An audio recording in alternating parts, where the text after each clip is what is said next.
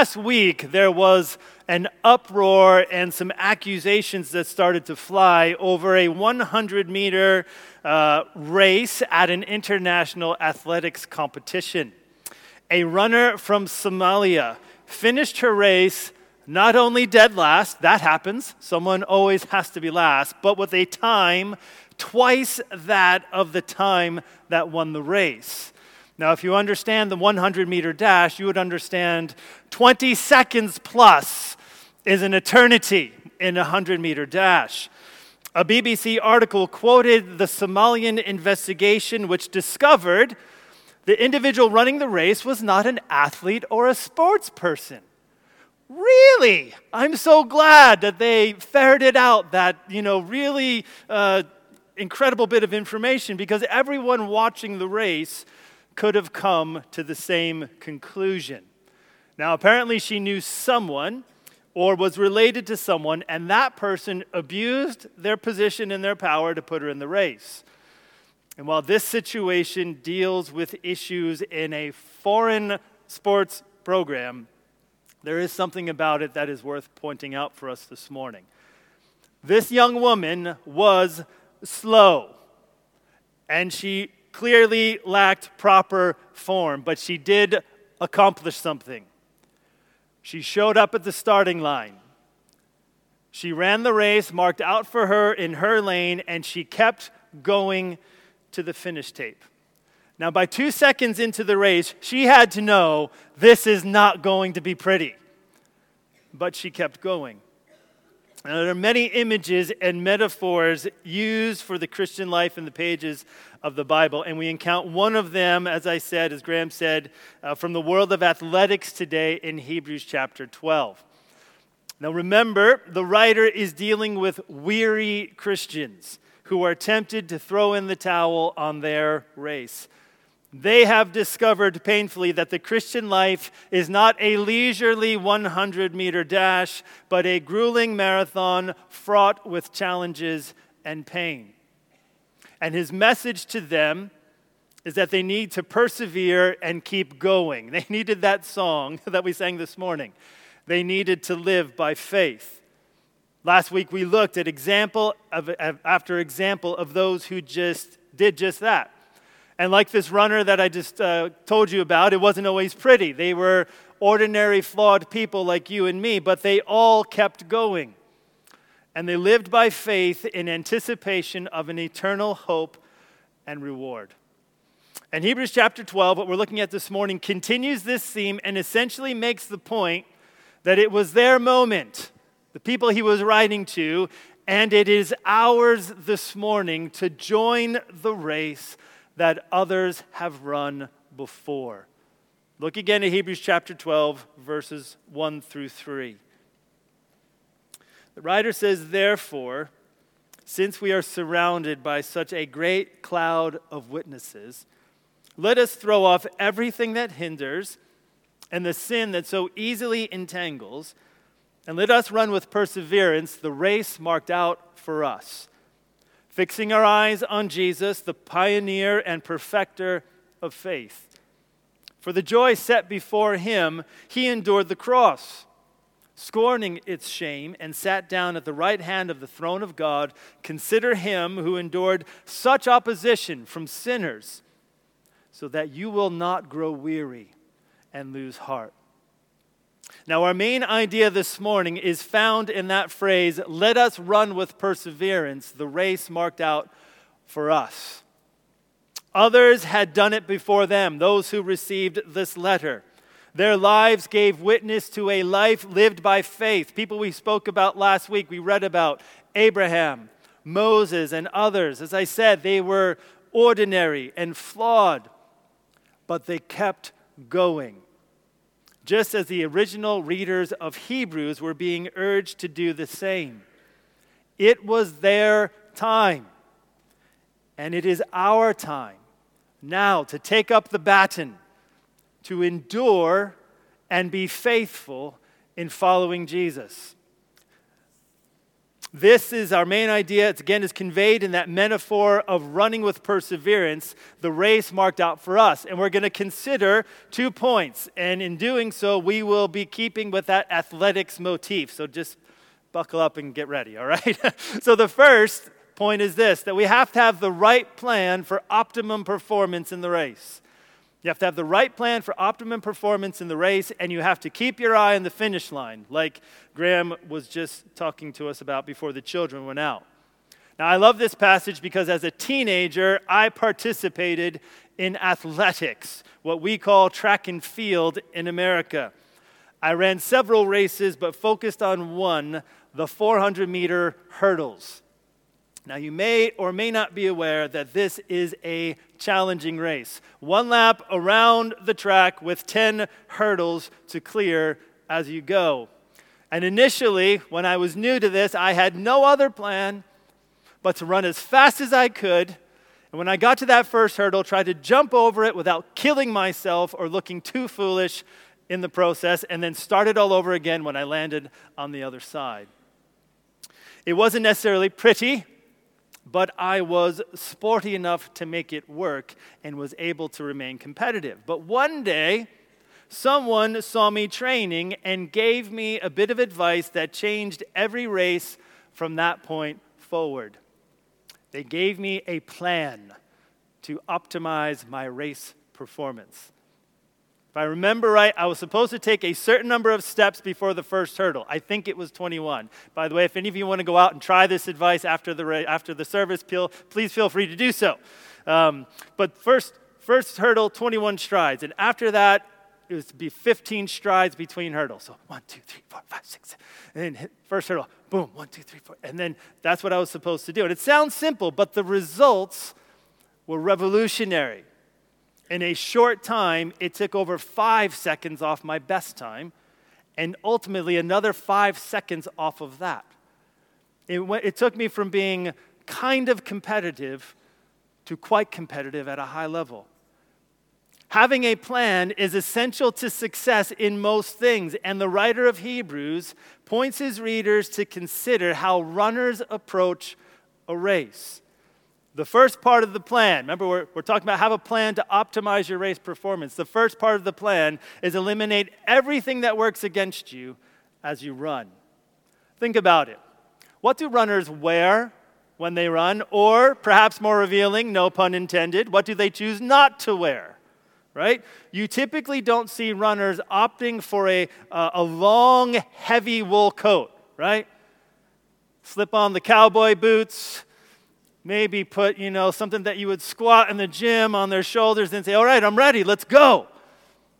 You don't see that. Runners opt for clothing and kit that optimizes their performance when running, whatever level that may be, whether you are an Olympian or someone who just goes out and, and jogs the paths and the streets. The Christians here were given a plan to do likewise.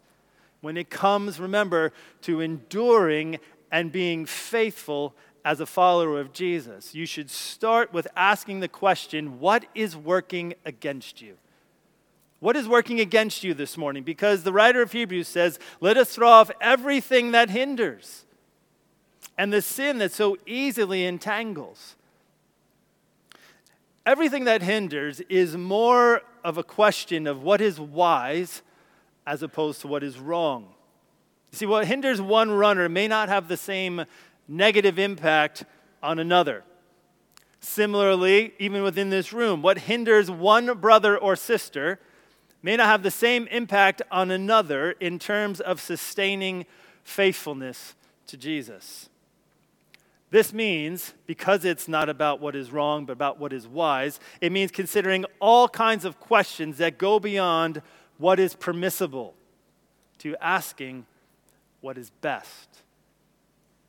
Questions that are uncomfortable to ask ourselves as we look in the mirror Where do you spend your time? How do you spend your money? What goals get your best effort? What fears consume your thoughts? To answer these things may not identify anything that is definitively sinful. That's not the point. Something that is morally neutral, innocent, or even good in and of itself can become a hindrance and a distraction to what is best. Is it morally wrong to wear a wool coat as you go out for a run? No. Could you find it hinders your progress? Definitely. This is a wisdom call, which can be challenging and it can be more controversial in some instances. Controversial because these won't necessarily be the same for everybody. You can't say, well, they're doing it, Lord. Look at them. Look at, look at the choices they're making. And it, it may be fine, but is it the best choice for you? And the race marked out for you that we'll talk about later. But they can be controversial as well because it is far easier to operate by rules do this, don't do this, than it is to operate by principle, maturity, and wisdom. It's far easier to operate by that standard. This is where the right perspective produces wisdom and choices that over time demonstrate maturity. Then you, you operate not by asking a, by a standard of, can I do something? And justify yourself, saying, well, God allows me to do this, as opposed to questioning whether you should in light of a higher goal. So that's whatever hinders. However, there are things that are just plain wrong that we allow ourselves to get entangled with, clearly. Now, the writer of Hebrews could be referring here when he says to the sin that so easily entangles, to the sin of unbelief. He warns against that throughout the book of Hebrews. Now, I think that particular sin may have um, a potential to stick to every area of our lives, and it just gets entangled as it's um, I have in my mind, my mother liked to craft when I was younger. You know, she put together flower arrangements, different things. And you ever see things called a hot glue gun? Do they have those here? I'm assuming they do. And that glue just has this way. You kind of glue it to something. If you get it wrong, it like all of a sudden it's like going back to the glue gun and then on your fingers, and you try to do more, and it's just all of a sudden attached to, to everything, and you look like some kind of dysfunctional Spider-Man, and it just gets entangled over everything. And the sin of unbelief is like that as it impacts our minds, as it kind of wraps around our hearts and our emotions, and then starts to hinder our movement in obedience in different things. It can have a great potential to stick to every area of our lives that entangles us. But sin in general, let's just say whatever the form, is a snare that will in, uh, entangle and trip us up as we take steps to be faithful and endure, to run with perseverance and endurance in the Christian life. But while it is a, a general thing, I do wonder if there is the sin for each of us that we need to be vigilant against uh, getting entangled with. Over uh, too many years in pastoral ministry that I want to count right now, I've noticed that people tend to have particular areas of weakness when life gets challenging. Could be anger, you just blow your top, pride, greed, gossip, dishonesty, finding too much comfort or joy in a bottle, on a screen, whatever it is. I've, I liken it, I would say it's like a low water mark. You know, when we have a dry summer and the, the, the bodies of water start to, to go down, and if it's an artificial body of water, all of a sudden you see things that are below the surface that kind of come out when the water level goes down. That's sometimes what happens to us. It doesn't really matter, uh, you know, for, for us what it is, other than you and I knowing our tendencies and weaknesses under difficult circumstances. And once you've identified anything, this is where it's coming to anything that is working against the goal, could be something innocent good, morally neutral, or the sin of unbelief, or just sin in general, or that sin that's particular for us, whatever it is, when you identify that thing that's working against the goal of enduring and being faithful to Jesus, whatever it is, take action. Eliminate what works against you. It's absolutely essential because this is no ordinary race, it has eternal significance. In the early stages of World War II, this nation, this country, the British Empire, had limited means to wage war against Nazi Germany. As a result, there was a strategy that was implemented to send bombers across to Germany to drop destruction upon vast areas of that country planes with names like Halifaxes and Lancasters, for, among other types, crewed by mostly very young men, would fly incredibly dangerous night missions under horribly uncomfortable conditions cold, cramps, other things. And after enduring enemy fire from the ground and the air, many planes were so severely damaged and in danger of being unable to make the return flight. A race ensued frequently flying just over the waves of the North Sea or the English Channel, these crews would begin jettisoning anything of weight that they could to help keep that plane in the air. Any unused bombs, which was unlikely, ammunition, unnecessary electrical equipment, furniture, and at least one instance, the toilet went out.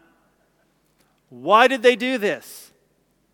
Because they were in a desperate race to make it home. And suddenly it became clear that anything that hindered that goal had to go. You don't care what you're sitting on if the next option is ditching in the sea. We are in a race home as well. So, what has to go? What has to go for us? So that you and I can make it to our goal of enduring and being faithful to Jesus to the end. We have to have that plan. We have to ask, what's hindering us? What's working against us? Make sure you're asking the right question. Not, can I do this? Is this permissible? But should I be carrying this weight if I want to endure and be faithful? What is working against you? then, secondly, what race are you running? The writer says, Let us run with perseverance the race marked out for us. What the people in Hebrews 11 all had in common is that they lived by faith, but clearly the circumstances under which they were called to live by faith and what they were each called to do varied greatly.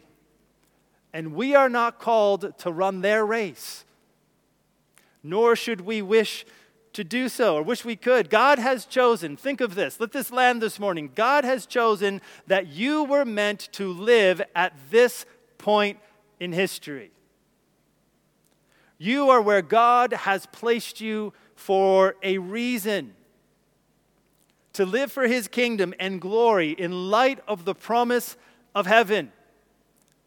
As this writer of Hebrews has been telling us, we have been passed the baton in running the race of faith. This is our leg, this is our lap around the track. Right here, right now, there is a race marked out for us every day. And surely God can and does lead people to new paths and new places as a part of that lane. Goodness knows, here I am, right? But that's not the issue. The question is will you show up for the race today? Will you show up for the race tomorrow and the next day? Will you keep going in faithfulness to Jesus in the lane that He has marked out for you? Now, what's the temptation with this? You may be tempted to look over a lane or two and suddenly conclude that someone else's lane looks far more appealing than yours.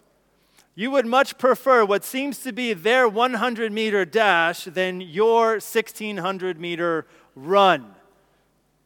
Your lane maybe has included loss, loneliness, suffering, doubts, fears, being misunderstood, uncertainty.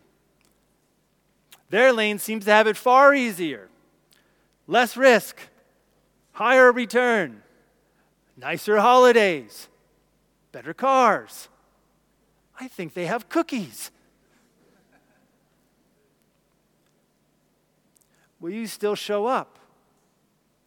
Will you still keep going? Will you run the race that is marked out for you? Now, before you answer that question, I want us to take one more look at the last part of this plan. If it's eliminate what's working against you, run the lane, the, the race that's marked out for you. Third, have you lost sight of Jesus? Have you lost sight of Jesus? Because in terms of faithfulness and endurance, he's the goat. I hear this all the time in my house. Dad, who do you think the goat is? And he's not talking about a little farm animal. You know, last week John had up pictures of Ronaldo and Messi and all these different people. And, you know, I just feel like don't ask a middle aged American guy who's the GOAT when it comes to football because I have no idea. But here, in terms of faithfulness and endurance, Jesus, living by faith, is that. And we're told, fix our eyes on Jesus, the pioneer and perfecter of faith. He is the pioneer and perfecter, one writer says, is that he, he blazed the trail and he ran the race to its triumphant finish. You think of his path, you think of his race. It took him from a stable in Bethlehem through growing up to being an adult in a, in a public ministry that was not easy, that faced opposition. And then that took him all the way to a cruel, painful cross outside of Jerusalem. And all throughout this course, Jesus never wavered or deviated. The writer goes on to say in these first few verses For the joy set before him, he endured the cross, scorning its shame, and sat down at the right hand of the throne of God. He saw through the pain and the sacrifice to the joy of a better reality beyond.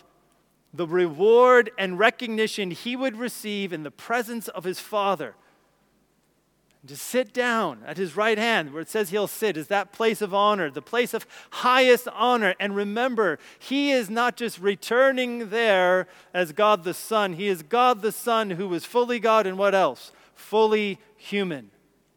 He's there as one of us. So listen to this incredible promise Jesus gives in Revelation chapter 3, verse 21, in light of this. To the one who is victorious, or an earlier translation of the Bible we use here in this church is who overcomes. If you're wearing any trainers this morning that are Nike, or Nike, however you want to choose to pronounce it, it comes from a Greek word, nikao, that means to overcome, to be victorious. And the idea in that is the one who competes and competes in such a way as to be victorious. You see this athletic theme coming through here. And Jesus says to the one who is like that, I will give the right to sit with me on my throne. Jesus is going to sit at the right hand of the throne of God, and Jesus says, To the one who endures and, be, and is faithful in following after me, I will allow them to sit on my throne with me. Just as I was victorious and sat down with my Father on his throne, we can share in his joy. In his victory, his joy was to do the will of the Father. He went to the cross in place of sinners like you and me that we might have forgiveness and eternal life through him. And if you are here this morning exploring Christianity, which by the way, we are so glad that you are here, this is something that you can do today. If you leave here without hearing anything else, leave here with these words in your mind Jesus died for a sinners like me. That's why we exist as a church. We say we're here to invite all people into this ever growing relationship with King Jesus. That's how we enter into relationship with Him. We look to faith, look to Him in faith and repentance. And this amazing transaction comes when we look to Him in that way, in sincerity, that He gives us forgiveness in life. He takes our sin upon him and gives us life. That's how we begin. And you, we are meant to keep looking to Jesus in this race. These first few verses conclude at the end of chapter, uh, end of verse three, where he says, "Consider him who endured such opposition from sinners, so that you will not grow weary and lose heart." Consider him who endured such opposition from sinners that you will not grow weary and lose heart. That was their temptation. That's our temptation.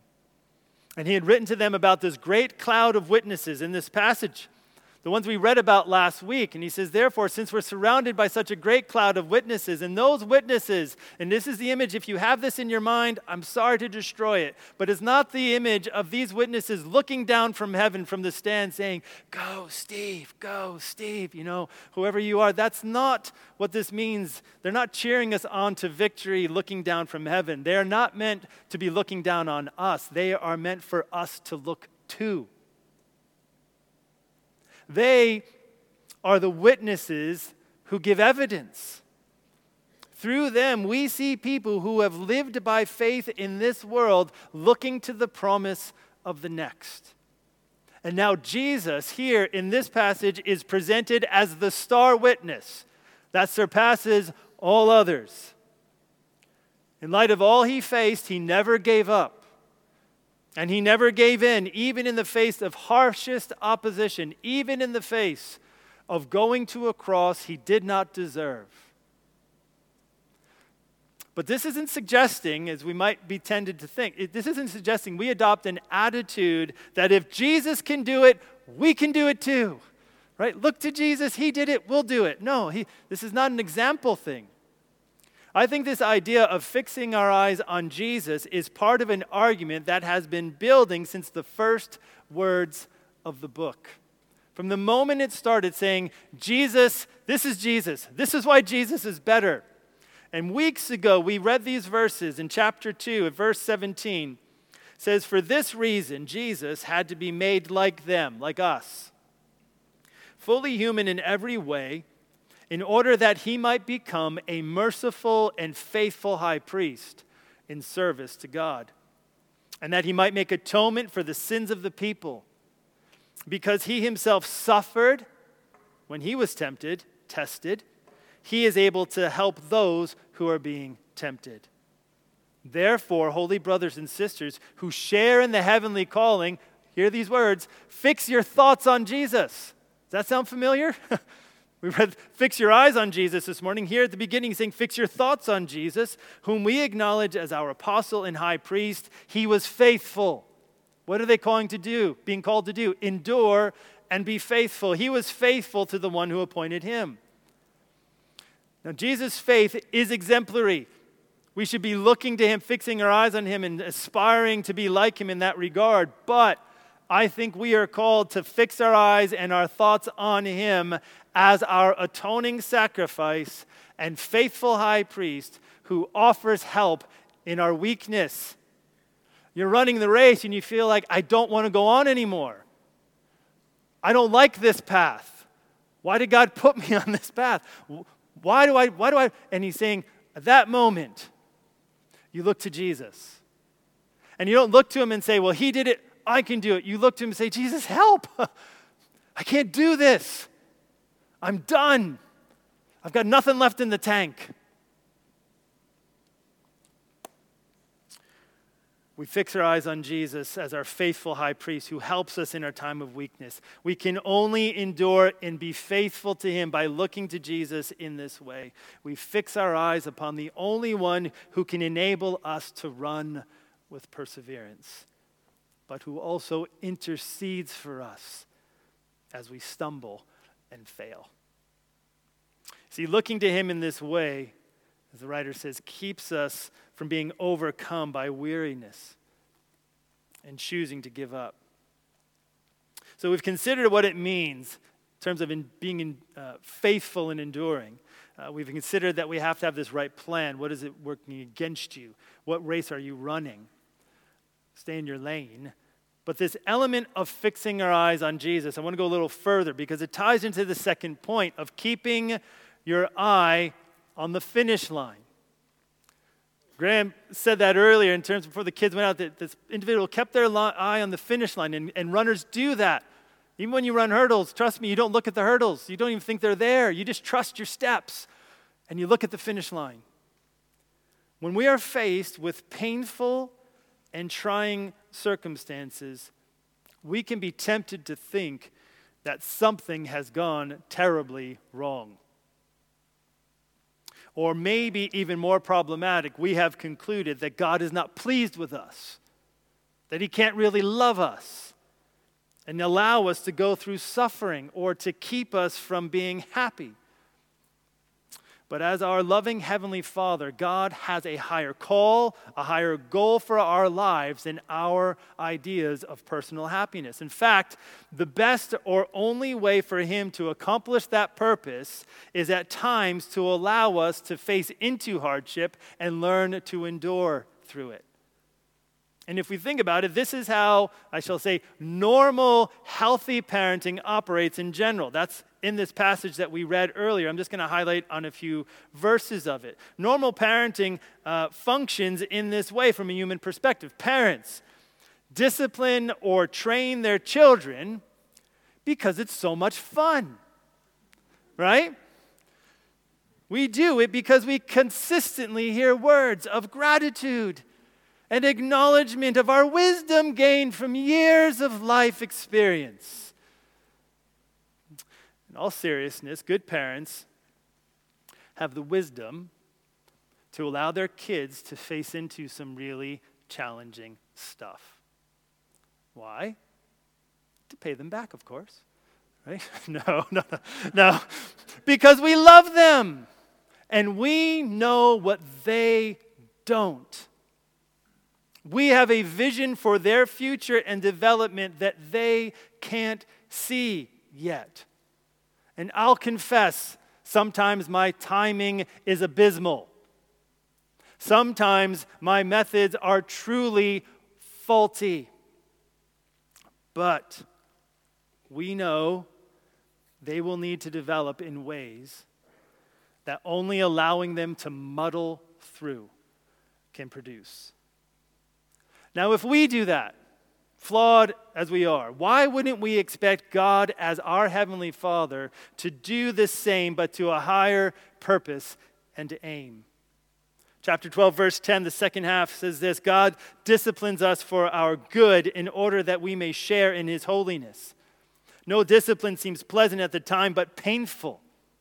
Later on, however, it produces a harvest of righteousness and peace for those who have been trained by it. The aim he has for us is related to fixing our eyes on Jesus. See, God's aim, as we read here, is that we may share in his holiness. The Father allows pain, periods of desperation, seasons of confusion, hardship, because he is masterfully and lovingly working his purpose through them.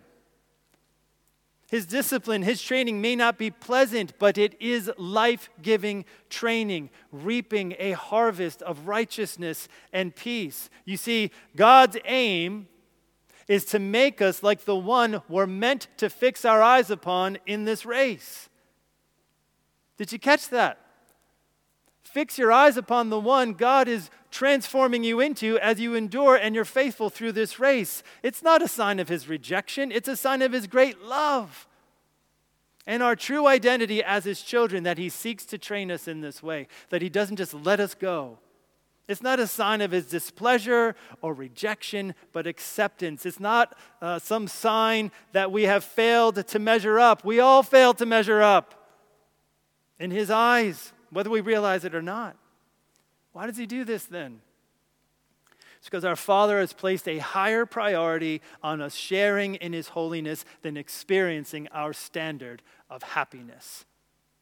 He works all things in our lives together for the good of conforming us to the image of His Son. And remember, as we've gone through Hebrews, go back in chapter 2, verse 10, and it, there's a statement that Jesus' suffering made Him perfect to be the one who would ultimately become our Savior.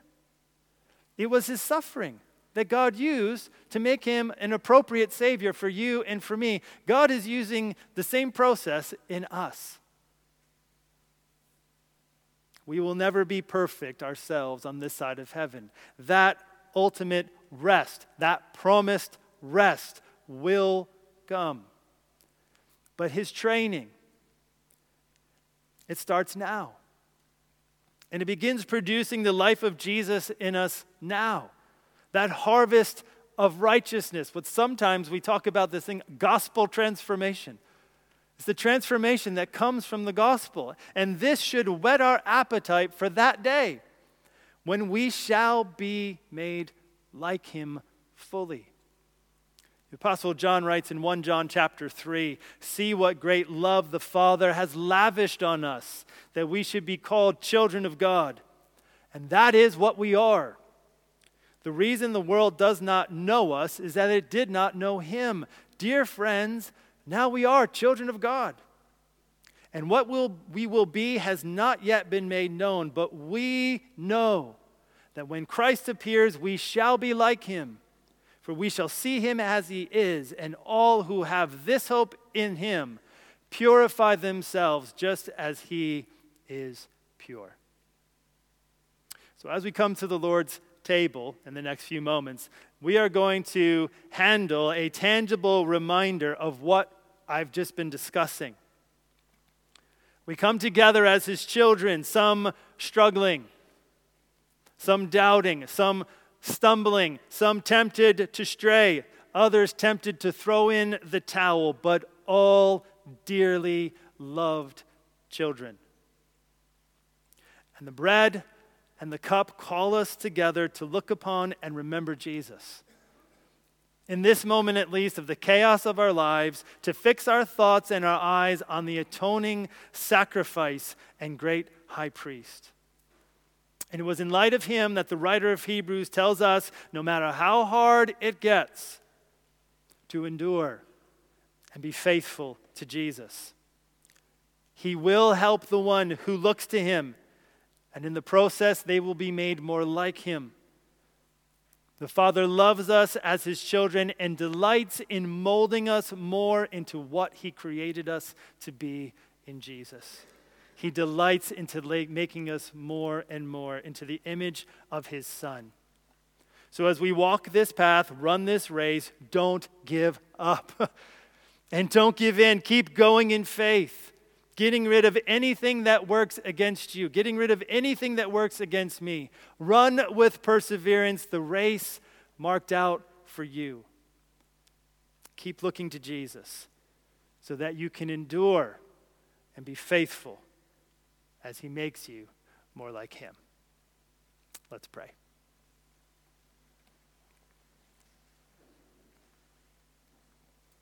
Father, we thank you for Jesus. Those words are short and simple, but we can't even begin to fully delve into their full depth and meaning. We thank you for Jesus. Give us wisdom and help to do everything that we might need to do to endure and be faithful to Him.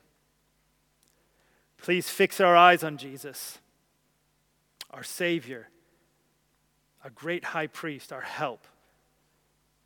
Until, as we sung earlier, the race is finished and the work is done. Along the way, please graciously make us more like Him in all things. We confess those things to you now, those low waterline moments, those things that entangle us. We confess them. We ask for your forgiveness. We ask for the strength to keep on running. Make us more like you, we pray. In Jesus' name, amen.